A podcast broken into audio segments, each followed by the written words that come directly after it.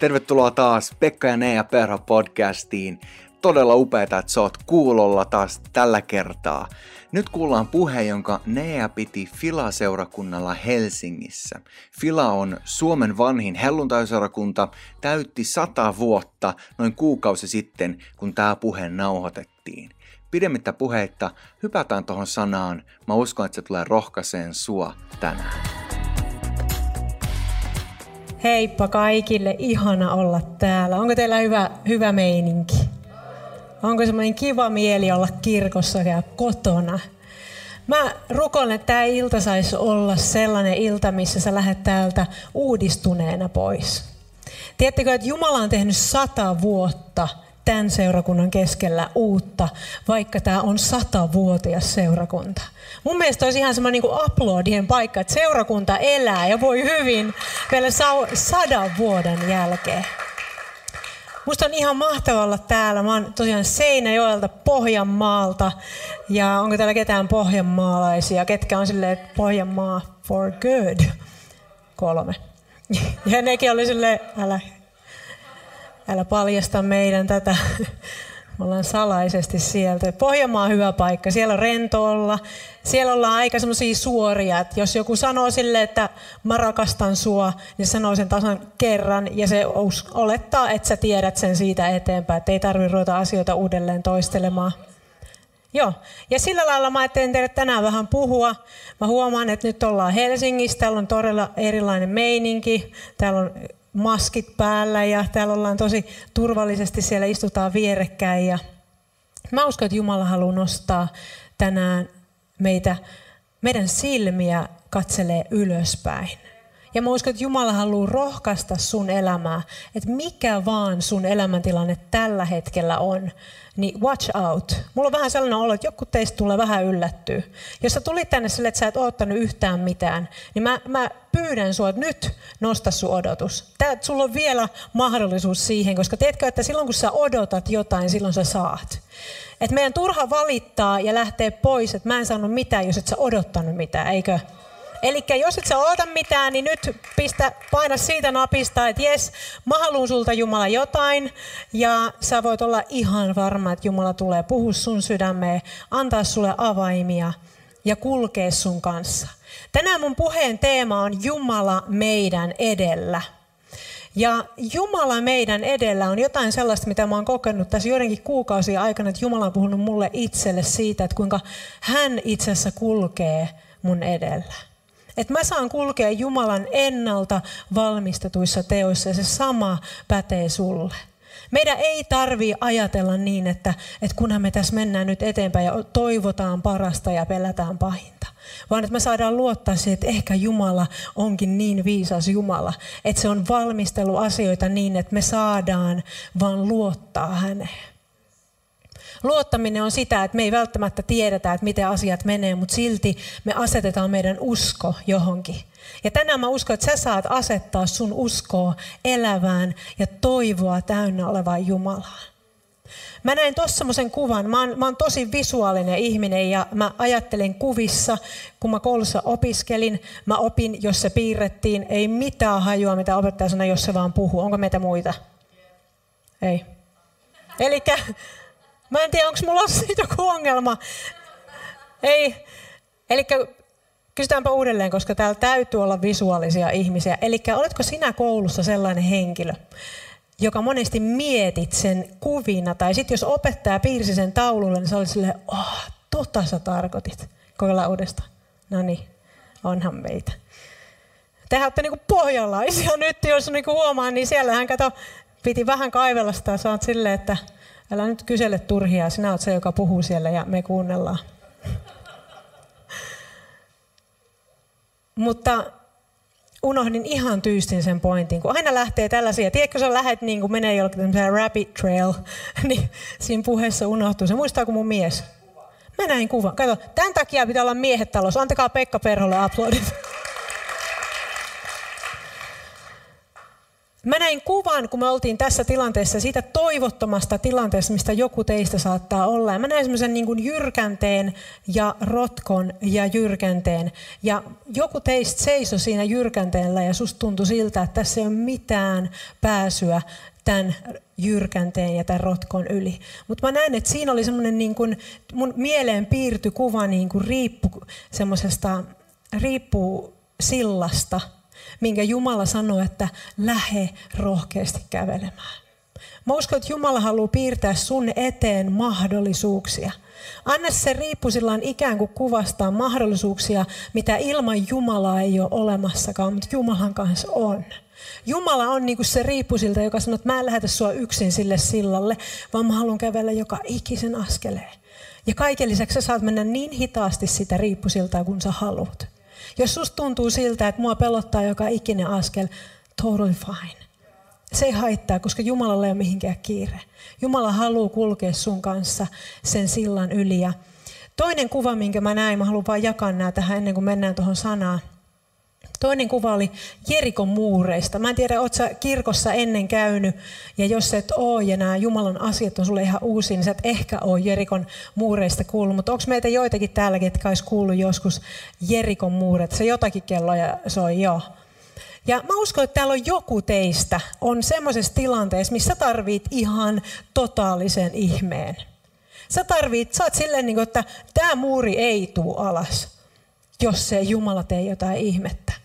Ja mä uskon, että tänään sä tulet saamaan sellaisia ratkaisuja sun elämään, missä sä saat ehkä sellaisen, sen kaltaisen ihmeen tai strategian Jumalta, niin kuin silloin Jerikon muureja, ne sai, ne sai niin kuin tehtävän, että kiertäkää sitä seitsemän kertaa. Jos ne olisi kiertänyt kuusi kertaa, ne ei olisi nähnyt sitä ihmettä. Mutta kun ne kiersi sen seitsemän kertaa, ne muurit tuli alas. Jumala on ihmeellinen Jumala, joka kulkee meidän edelle, jos me annetaan. Jos Jumala on meidän kanssa, niin kuka voi olla meitä vastaan? Mä otan muistiinpanot tähän ja tiedättekö mä, mitä vanhemmaksi mä tuun? Mä oon nyt 34. Oisko uskon? Sanokaa joku, että ei. Kiitos, kiitos paljon. Tota, 34, kaksi lasta synnyttäneenä. Seison täällä still alive. ja tota, mä oon ruvennut tykkäämään historiasta. Ja siis kun mä en ole oikeasti ollut mikään tämmöinen historiatsija ihminen, mutta mä varmaan joku tämmöinen, ei tämä varmaan keski ihan vielä ole, mutta jotenkin tällaista keski alun loppua on tässä meneillään. Ja mä oon ruvennut tykkää historiasta. Ja tiedättekö, kun mä kuulin, että teillä on Awakening-teema, ja Juhan soitti mulle ja sanoi, että me ollaan satavuotias seurakunta ja me halutaan puhua siitä, mitä Jumala on pitänyt meitä elossa. Niin mä lähdin vähän tutkimaan, vaikka mä pastorina on toiminut ja on pastorin lapsia, on ollut pastorin vaimo ja sitten itse pastori, niin on joitakin juttuja, mitä en ollut selvittänyt sitä ennen. Ja se oli nimittäin helluntai-herätyksen tätä alkusyntyä ja niitä hetkiä, mitä Suomessa tapahtui silloin vähän yli sata vuotta sitten. Ja mä löysin tällaiset Thomas Barratin päiväkirjat. Ei niin kuin ihan heti varmaan tuu Googlesta vastaan, ellei lähde oikeasti etsimään. Mutta Filahan on syntynyt 1920, eli 100 vuotta sitten. Ja joku aika sitä ennen Suomeen tuli semmoinen Norjasta semmoinen mies kuin Barrat. Ja se oli jännä, se tuli nimittäin Helsinkiin tämä kaveri. Ja mä löysin sen päiväkirjoja. Haluatteko kuulla pikkupätkän, miten se kuvasi 1911? Miettikää, kelakkaa vähän aikaa niin kuin taaksepäin. Meitä ei ollut ketään silloin. 1911 tämä Barrat oli kirjoitellut näin. Minä huomasin kaikissa niissä kokouksissa, mitä oli Helsingissä, uh, Kuopiossa, Viipurissa, Tampereella ja Turussa, että tuhansilla ihmisillä oli palava halu saada syvää uudistusta yhteyselämäänsä Jumalan kanssa. Mieti, silloin jo se ei ole mitään uutta. Vaikka, vaikka tämä on vanha seurakunta, niin se sama liikehdintä, mitä Jumala laittoi silloin liikkeelle, on täällä vielä tänäänkin. Jos sä elät ja hengität tällä hetkellä, Jumala haluaa tuoda sulle tuoreutta sinne sun sisimpään niin, että sun ei tarvitse olla kristitty, joka kokee, että mä oon kuollut, vaan sä saat olla kristitty, joka kokee, että mä oon elossa Tuhansilla ihmisillä oli palava halu saada syvää uudistusta yhteys elämäänsä Jumalan kanssa. En voi unohtaa sitä kovaa itkua, niitä hartaita rukouksia ja sitä ihastusta ja riemua, jota sain nähdä ja kuulla kokouksissa ja muuten. Oli aika mahtava kuulla, että kaveri silloin, joka on osana sitä Suomen herätystä, mitä tapahtui silloin sata vuotta sitten, näki sitä, mitä me voidaan todistaa tänään. Ja tiedätkö, tämä on salaisuus meille tänä päivänä, että Jumala on kulkenut meidän edellä. Ja jos sä kirjoitat muistiinpanoja, niin sä voit nyt ottaa ne notesit tai jotain eteen ja kirjoittaa tasan kaksi sanaa. Ja jos haluat vähän enemmän, niin saat lisätä. Nimittäin mun ensimmäinen pointti, mistä me voidaan varmistaa, että Jumala kulkee meidän edellä, on se, että me rukoillaan. Eikö ollut ihan sairaan profound? Ihan niin kuin, että nyt tulee sellaista settiä. Jumala haluaa pysäyttää meitä rukoilemaan. Koska rukouksessa meidän katse kääntyy Jumalaa. Ja se on monesti avain ihan kaikkeen. Silloin kun me rukoillaan, niin se ei ole vaan sellaista, että me tuodaan meidän ajatuksia Jumalalle tai kenties meidän tarpeita Jumalalle, vaan se rukoilu on sitä, että me käännetään meidän katse kenties meidän vaikeista olosuhteista kaikki voi vain Jumalaa. Meidän uusista tilanteista, missä me ei tiedetä, mitä meidän pitäisi tehdä, kaikki voi vain Jumalaa. Jumala haluaa, että me rukoillaan.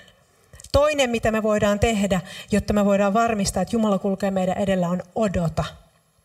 Eli yksi, rukoile, kaksi, odota. Eikö kuulosta yksinkertaiselta?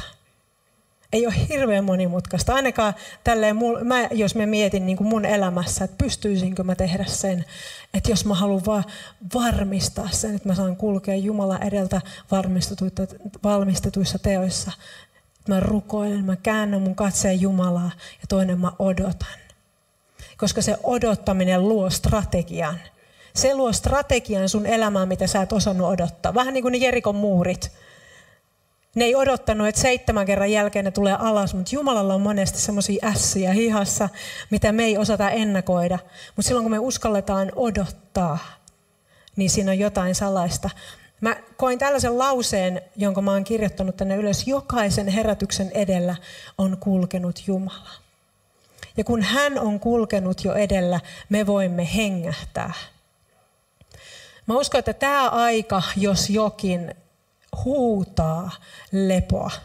Mä uskon, että moni meistä tietää sen, että on ollut ihan kiva tietyssä mielessä, ymmärrän mä oikein, mutta että korona tuli, koska se vähän pakotti lopettaa sellaista jatkuvaa juoksemista – Moni on saattanut tämän ajan keskellä, kun on ollut tullutkin semmoista täystoppia, mikä välttämättä ei ollut ihan positiivista kaikkien elämässä, ehkä taloudellista ahdinkoa, me ei tiedä. Mutta sen stopin keskellä saatkin huomannut, miten väsynyt sä oot. Ja se lepo auttaa sua ymmärtämään myöskin sen, että ehkä onkin toisenlainen rytmi, missä mä voin mun elämää elää. Ehkä onkin olemassa armon rytmi. Ehkä on olemassa sellainen rytmi, missä mä voin mennä ja mä itse asiassa jatkan, jaksan pitkällä tähtäimellä paljon pitempään. Mä oon itselle joutunut sanoa tosi pitkään ja aina, että tämä elämä ei ole spurtti, vaan maratoni. Älä vedä semmoisia spurtteja, missä väsähtelet koko ajan, vaan entä jos sä lähdetkin niin kuin maratonia juoksemaan. Mä en, ole, mä en ole kova juokseja ja meillä on itse asiassa Pekan kanssa yksi sellainen lenkki, missä me testattiin, että kun Pekka ei tiennyt, miten mä juoksen, enkä mä tiedä, miten Pekka juoksee, niin me testattiin metsässä lenkkipolulla ja arvosteltiin toistemme juoksua. Älkää tehkö tätä. Tästä, meillä ei hirveästi riitoja, mutta siinä oli sillä, että nyt et enää katso, kun mä juoksen. Et ehkä senkään takia mä en ole sitä maratonia miettimään, mietin nopeita pyrähdyksiä, kukaan ei näe. Mä en ole juoksija tyyppiä, mutta mä uskon, että Jumala haluaa tuoda meidän sisimpään semmoisen levon, että sillä levolla sä jaksat paljon pitempään. Tiedätkö, että Raamattukin tietää, että nuorikin voi uupua ja väsyä. Ja mä uskon, että tämä aika on nyt semmoinen hetki, missä me eletään, missä moni kokee sitä. Ja nyt tämä hetki on se, missä voit oikeasti hengähtää. Niin kuin me tehtiin tuossa ekas kokouksessa, me tehdään se nyt tässä hetkessä kanssa. Ja mä haluan, että sä hengähdät oikein syvää. Tehdään oikein niin awkward hetki tästä, kun voidaan. Kato vaikka siihen sun kaveriin ja oikein hengitä syvää, mutta elä siihen päin, kun tää korona. Eikö ole ihanaa hengitellä? Pitäisikö tehdä useamminkin tuota? Ei vissi. Jumala on kulkenut jokaisen meidän taistelun, jokaisen liikehdinnän edellä ja niin Jumala on kulkenut tämän seurakunnan historian edellä. Mä haluan puhua teille semmoisesta kansasta kuin Juudan kansa ja älä säikähdä. Tämä ei tule olemaan nyt raamatotunti, vaan sä tulet saamaan ihan jäätävää hyviä pointteja vanhan testamentin yhdestä storista. Nimittäin toinen aikakirja 20. Ja mä haastan sinua, että lue sitä kotona. Toinen aikakirja 20 Mä tuun pätkissä lukea sieltä muutamia seikkoja, mutta oli nimenomaan Juudan kansassa sellainen tilanne, missä vihollinen lähti hyökkää tuota kansaa vastaan. Siellä oli kuninkaana sen näköinen, semmoinen näköinen, näystä en tiedä yhtään, mutta sen niminen tyyppi kuin Josafat. Ja tämä Josafat oli tosi viisas ja menestynyt kuningas ja heitä kohtas sellainen vaikeus, että vihollinen, vanha vihollinen lähti uudelleen hyökkää heitä kohti.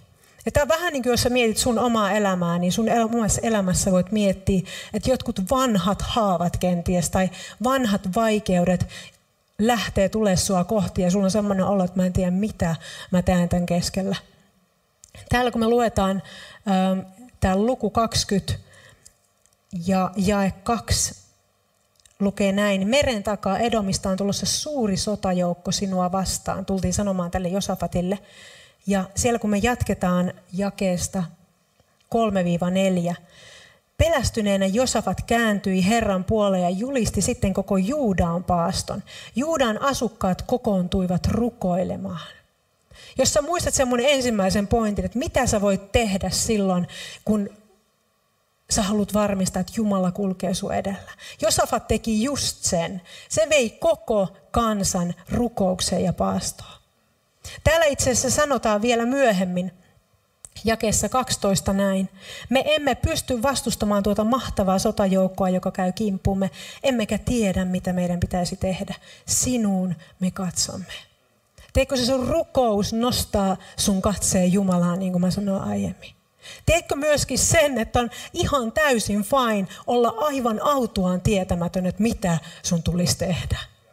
Jos Josafat, joka on kokonaisen Juudan kuningas, Israel oli jaettu kahteen osaan, pohjoisessa oli Israel ja eteläinen Israel oli Juudaa. Tämä oli kuningas siinä eteläisessä osassa ja se sanoi, että mulle ei ole mitään hajua, mitä mun pitäisi tehdä.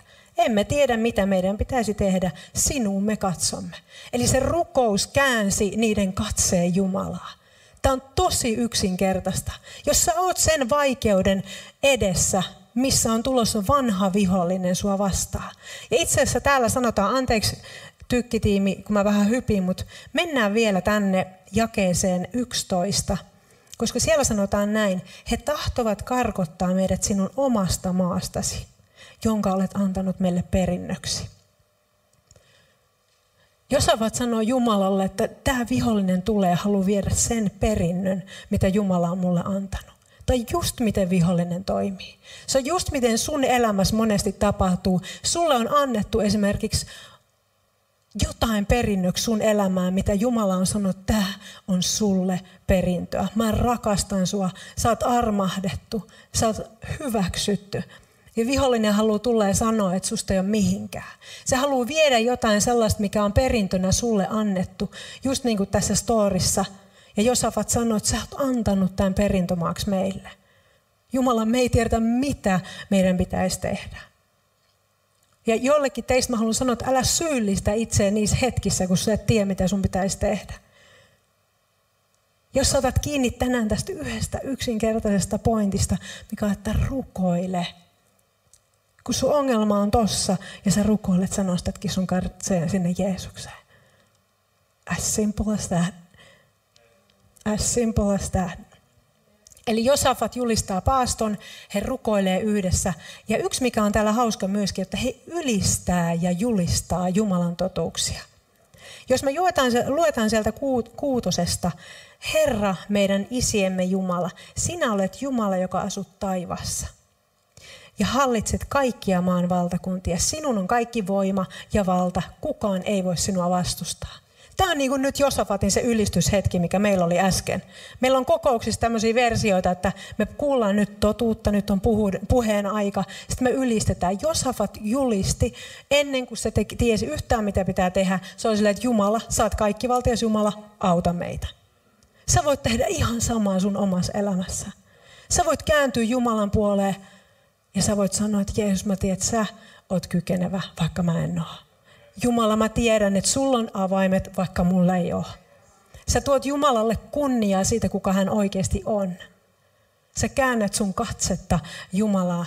Mutta mä uskon, että liian usein me kiirehditään eteenpäin ja sitten me juostaan sinne johonkin paikkaan ja sitten katsotaan silleen, että Jumala, auta. Me ollaan nyt täällä näin jotenkin, en tiedä miten me tänne päädyttiin, mutta tee nyt ihme. Mutta miten jos me tehtäisikin silleen, että me uskalletaan pysähtyä siihen. Me uskalletaan rukoilla tässä. Me uskalletaan odottaa.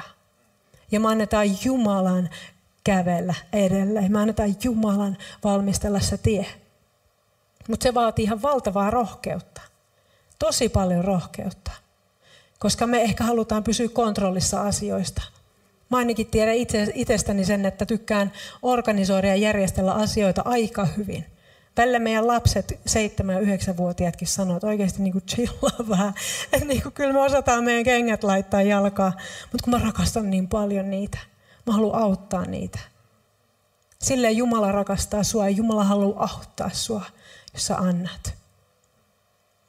Mutta monesti meillä on luottamuspulaa, me saataan pelätä tai me halutaan pysyä kontrollista ja me mennään asioiden edelle.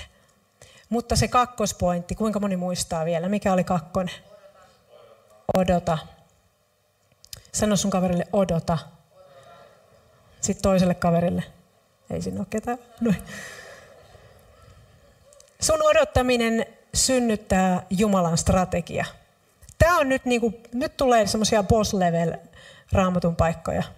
Joku teistä on sille, tota, mitä toi äsken tarkoitti. Se tarkoittaa sitä, että Jumala on kaikkien asioiden yläpuolella. Jumalan tiet on paljon korkeampia. Nimittäin siinä kun nämä Josafat ja tämä kansa jäi odottamaan, niin luetaanpa sieltä 20 ja 15. Siellä sanotaan näin. Näin sanoo Herra teille. Älkää säikähtäkö, älkääkä pelatko tuota valtavaa sotajoukkoa, sillä tämä ei ole teidän sotanne, vaan Jumalan. Älkää säikähtäkö. Siinä kun tämä kansa on mennyt rukoukseen, on pysähtynyt, ne on siellä rähmällään rukoilee Jumalaa, että meillä ei ole mitään kuusaa, mitä meidän pitäisi tehdä. Nousee yksi leiviläinen tyyppi sieltä joukosta ja profetoi, että tiedättekö, että tämä sotahan ei ole meidän. Eli nyt on niin kuin oikea vihollinen tulos. Nyt ei ole niin kuin meidän tavallaan tällaisia elämäntilanteita, vaan sieltä on tulos oikeasti tyypit aseittenkaan. Ja nämä on täällä niin kuin rukoilemassa. Ja sitten yksi profetoi, että tämä ei ole meidän sota. Tämä on Jumalan sota. Jäädään paikoille. Se vaatii rohkeutta jäädä paikalle. Sitten sieltä 17 jatkuu näin, mutta teidän ei pidä ryhtyä taisteluun. Jääkää vain paikollenne ja katselkaa, millaisen avun Herra antaa. Tämä oli yksi niin kuin se boss-lause mun mielestä. Jääkää vaan paikalle ja kattelkaa, minkä avun Herra teille antaa. Mun mielestä siinä on jotenkin niin mahtavaa, kun Jumala tulee sanoa että oikeasti chill – niin kuin ihan, ota ihan iisisti, ole siinä paikassa, mulla on homma hanskassa. Mutta se vaatii ihmiseltä sitä rohkeutta olla sit siinä. Eikä ryhtyä siihen taisteluun. Mutta tämä Juudan kanssa tekee, ne jää siihen. Ja se mikä on hauskaa, tota niin, mikä jatkuu tällä 18 jakeessa, on se, että silloin Josafat heittäytyy kasvoilleen maahan.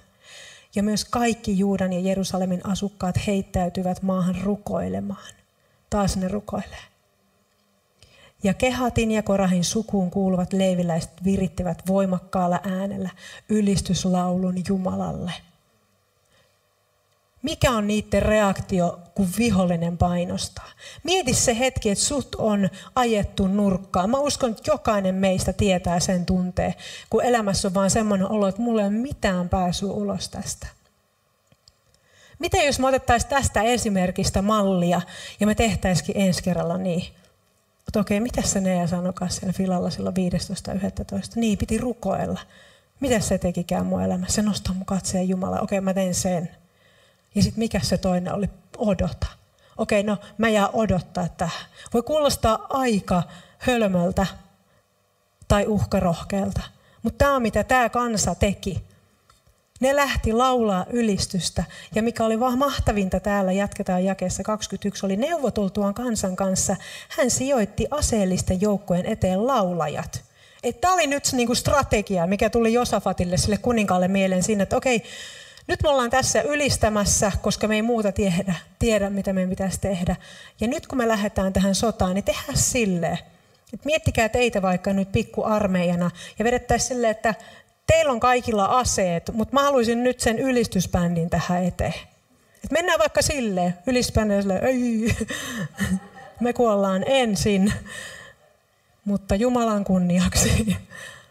Mutta tämä oli se taktiikka, mikä niille tuli siinä mieleen, että pistetään ylistäjät edellä. Ei välttämättä siinä vaiheessa tiennyt vielä, että onko tässä mitään järkeä, mutta ne että tehdään näin, koska me ollaan tultu Jumalaa ylistämään.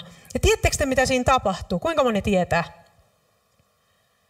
Jes, meillä on muutama, joka tietää. Nimittäin tässä ollaan annettu ohjat Jumalan käteen, eli taistelu ei ollut heidän – Ollaan jääty paikoilleen, eli ollaan levosta käsin eletty sitä elämää, vaikka vihollinen on ollut tulemassa heitä vastaan. On tartuttu Jumalan strategiaan. Ja siinä hetkellä, kun ne virittää ylistyksen, eli ne ylistäjät, jotka on siinä edellä, virittää ylistyksen, niin Jumala vapauttaa strategiansa. Mä uskon, että siinä on jotain ihan mielettömän voimakasta myöskin seurakunnan elämässä. Jos me halutaan Jumalan liikehdintää meidän seurakuntaan, niin mä uskon, että seurakunnan tulee uskaltaa rukoilla ja odottaa. Siitä on Awakeningissa kyse, että Jumalan seurakunta uskaltaa olla rohkeita. Ja tiedätkö, tämä on niin kuin ihan läppä, jos voisi sanoa. Koska täällä nimittäin mitä tapahtuu on se, että nyt jäi 22 samalla hetkellä, kun laulajat alkoivat, alkoivat riemuhuudoin ylistää Herraa, lähetti Herra väijyksissä olleen joukon Juudaan hyökkääviä ammonilaisten, muavilaisten ja Seirin vuodiston miesten sekaan. Kaikki nämä lyötiin. Eli nämä viholliset tappo toisensa. Ne säikähti, tuossa sanotaan myöhemmin, että ne säikähti sitä ylistystä niin, että ne lähti tappaa, no mä tapan sut, että ne tappoi siellä toisensa että olisiko tullut ihan heti mieleen Jumalalta tällainen strategia, että pistetään ylistäjät eteen, ne lähtee ylistää ja vihollinen tappaa itsensä. Mutta näin tässä kävi. Jumalan strategiat, Jumalan tiet on niin paljon korkeammalla kuin meidän. Jumala haluaa, että mä annetaan hänen kulkee edellä. On muitakin raamatun tyyppejä, jotka antoi Jumalan kulkee edellä. Nimittäin Mooses, sitä sanotaan, että se ei halunnut edetä ilman Jumalan läsnäoloa. Mooses sanoi, että mä en mene, jos et sä Jumala tuu. Toinen oli David, joka sanoi, kun kuulet puiden latvoista kuin kahinaa, lähde silloin hyökkäykseen. Se on merkkinä siitä, että Herra on lähtenyt edelläsi. Kuinka moni haluaa sitä samaa? Mä ainakin haluan. Mä puhun tätä ihan samalla lailla itselleni. Itse asiassa ensisijaisesti itselleni. Ja te saitte nyt kuulla sen. Tiedättekö, Jumala haluaa kulkea sun edellä niin, että me ei olla jatkuvasti niitä defeated Christians. Me ei olla niitä uskovia, jotka on sillä, no, tällaiset kortit mulle annettiin. Tiedätkö, mä tiedän tosi moni, kelle annettiin tosi huonot kortit, ketkä on silti päässyt elämässä eteenpäin. Muun muassa mun oma isä. Se on kaksi kertaa karannut itse asiassa vankilasta. Mä en tiedä, voiko kuinka moni sanoa, että joo, mun iskä, munkin iskä karasi vankilasta. Mutta mä voin sanoa sen. Se on vetänyt eristyssellissä kaula auki, koska sä ajattelit, että mä haluan kuolla. Mä en halua enää elää. Ja se ei sen päättynyt se elämä siihen onneksi. Tiedätkö, jos sulla on annettu huonot kortit sun elämässä, sä voit päättää antaa ne kortit Jumalalle. Sä voit antaa ne kortit ihan Jumalalle ja antaa Jumalan kulkea edelleen ja muuttaa koko tulevaisuuden. Hmm. Vielä mä luulen, että tämä saarna rupeaa olemaan nyt tässä. Ei vielä. mä luen teille saman tekstin, mitä mä kirjoitin omassa elämässä. Ja itse asiassa sitä ennen, meillä on kuusi minuuttia aikaa. Jaksatteko vielä hetken? Mä kerron nimittäin sellaisen hetken, kun jotenkin mä koen sen, että Jumala haluaa joidenkin teidän elämään, niin se, se, sulla on lähtenyt jotain vapautua tuolla. Vähän niin kuin silleen, että kun lähtee pärkyämään, onko se suomenkielinen sana? Eikö? Perkautumaan. Meidän ruotsalainen ystävä. Kun lähtee villapaita silleen purkautumaan, perkautumaan ja jes, Mä näin sellaista kuvaa, että joillakin niin anna sen purkaantua. Että liian monesti me peitetään itteemme sellaiseen suojaan, mitä mä ajattelen, että suojelee meitä, mutta sit Jumala edes ei sun tarvi peitellä itseä. Tiedätkö, mulla on elämässä niin noloja hetkiä, kun mä oon antanut vaan niin kuin let it go. Tälleen kahden tyttären äitinä let it go on ollut ihan toisessa merkityksessä meidän elämässä läsnä. Mutta kun sä annat sen let it go, niin siinä on ihan valtava voima. Ja yksi semmoinen hetki, mikä mulla oli, tästä on nyt pari vuotta, kiitos Herralle. Mä olin meillä kotona, päätin, että mä menen kuntopyörälle. Semmoinen harvinainen hetki. Tuli, menin kuntopyörälle, mä ajattelin, että mä en jaksa vaihtaa yökkäreitä pois. Mä vedän läpsyt jalkaan, kun joku kengät siinä on oltava. Ja sitten mulla oli yökkärit päällä. Sitten mä vedin tukan sille. Just teettekö naiset, kun vedät sen ekan aamuponnari. Ja sitten se on siinä koko päivä joku miehetkin nyökkäs. Tietää ilmeisesti naisten elämästä sen verran. Ja mä olin siinä kuntopyörällä ja mä kuuntelin yhtä ihan sairaan voimakasta puhetta ja Jumala lähti puhumaan mun elämää ja mä koin, kun lähti oikein per, purkaantumaan ja perkaantumaan mun sydämessä jotain. Ja sit mä olin silleen, että mikäs tässä, niin antaa pyöhängen tehdä, mitä se haluaa tehdä. Ja laitoin silmät kiinni. Mulla oli siis kuulokkeet korvilla ja meidän tytöt, meidän kahdet tytölle tämä ihan normaali elämää. Ja Pekka oli jossain matkalla ja mä vaan huusin sinne silleen, joo, kiitos Jeesus. Joo, mä haluan, että sä murrat mun elämässä muureja. Ja mä annoin mennä vaan sille niin kuin ihan täpöllä. Ei niin kuin, te ei ole huomista olemassakaan sellaisella niin kuin antaumuksella. Sitten hetken päästä meidän Adelinen 7V, silloin ehkä 5-6V, tulee se äiti, sähkömies. Mä oon silleen, älä nyt häiritte. Mä oon silmät kiinni vaan sinne, että joo Jeesus. Ja ihan kyynelet valuu. Ja sitten äiti on sille, Adelin tulee, että äiti, sähkömies. Ja mä oon vaan silmät ja mun edessä seisoo sähkömies. Ja se kysyy, että oliko pitkäkin lenkki. Joo, mietin siinä, että Joo, Jeesus, tämä oli tämä arvoinen tämäkin hetki. Ja mä ajattelin, että ei ikinä, ikinä enää tota hetkeä, että joku näkee se, varsinkaan joku, jonka ei todellakaan tarvitse sitä hetkeä nähdä. Mä jatkoin niin kuin mitä ei olisi tapahtunut sen sähkömiehen kanssa ja mulle tapahtui tämä taas kaksi päivää sitten, kun mä olin lenkillä. Ja mulla oli kuulokkeet korvilla ja mä olin taas sille, mä vaan niin kattelin aina ympärille tälleen, että ei ole ketään. Joo, teko huudan sille amen ja anna mennä. Ja säikähän ihan sikana, kun joku pyöräilee yhtäkkiä ohi. Ja mä just sillä hetkellä vaan, joo, Jeesus, murra muurit. Ja se hetki oli taas niitä hetkiä, kun mä ajattelin, että ihan sairaan olo, mutta ihan sairaan hyvä. Koska Jeesus, millä hinnalla vaan mä haluan, että sä murrat mun sisintä. Millä hinnalla vaan. Niin jos emme täällä kirkon sisällä uskota olla vapaita, niin mä en tiedä, missä sä meinaat olla vapaa. Eli ennen kuin me jatketaan ylistystä, niin mä haluan kutsua sua semmoiseen niin kuin vapauskutsuun. En ollut suunnitellut tätä, mutta mä haluan rukoilla sun puolesta, että jos sä koet, että sun elämä tarvii sitä, että okei okay, Jumala, mä haluan nyt pysähtyä rukoilee, mä haluan pysähtyä odottamaan ja mä haluan nähdä sen sun strategian, koska mä en tiedä, mitä mun pitäisi tehdä. Ja jos sä kaipaat samanlaista hetkeä, mitä mulla oli tämän sähkömiehen kanssa, tai tuon lenkillä tuon pyöräilijän kanssa, mä rukoilen, että se on sulle paljon hellempi.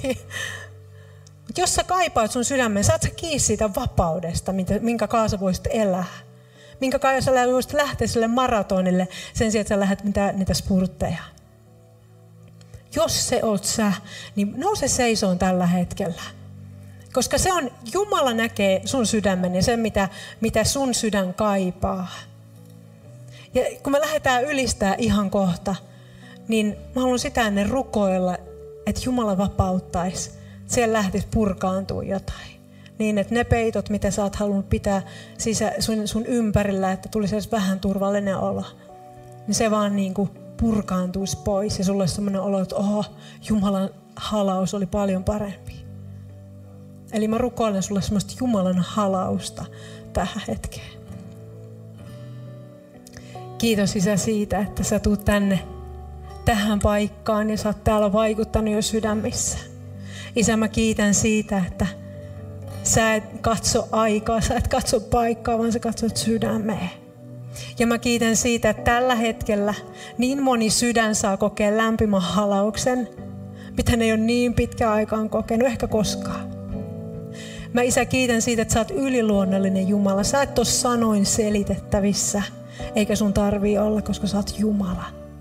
Isä, mä kiitän siitä, että tällä hetkellä semmoiset niin kuin turhat peitot lähtee purkantuu pois.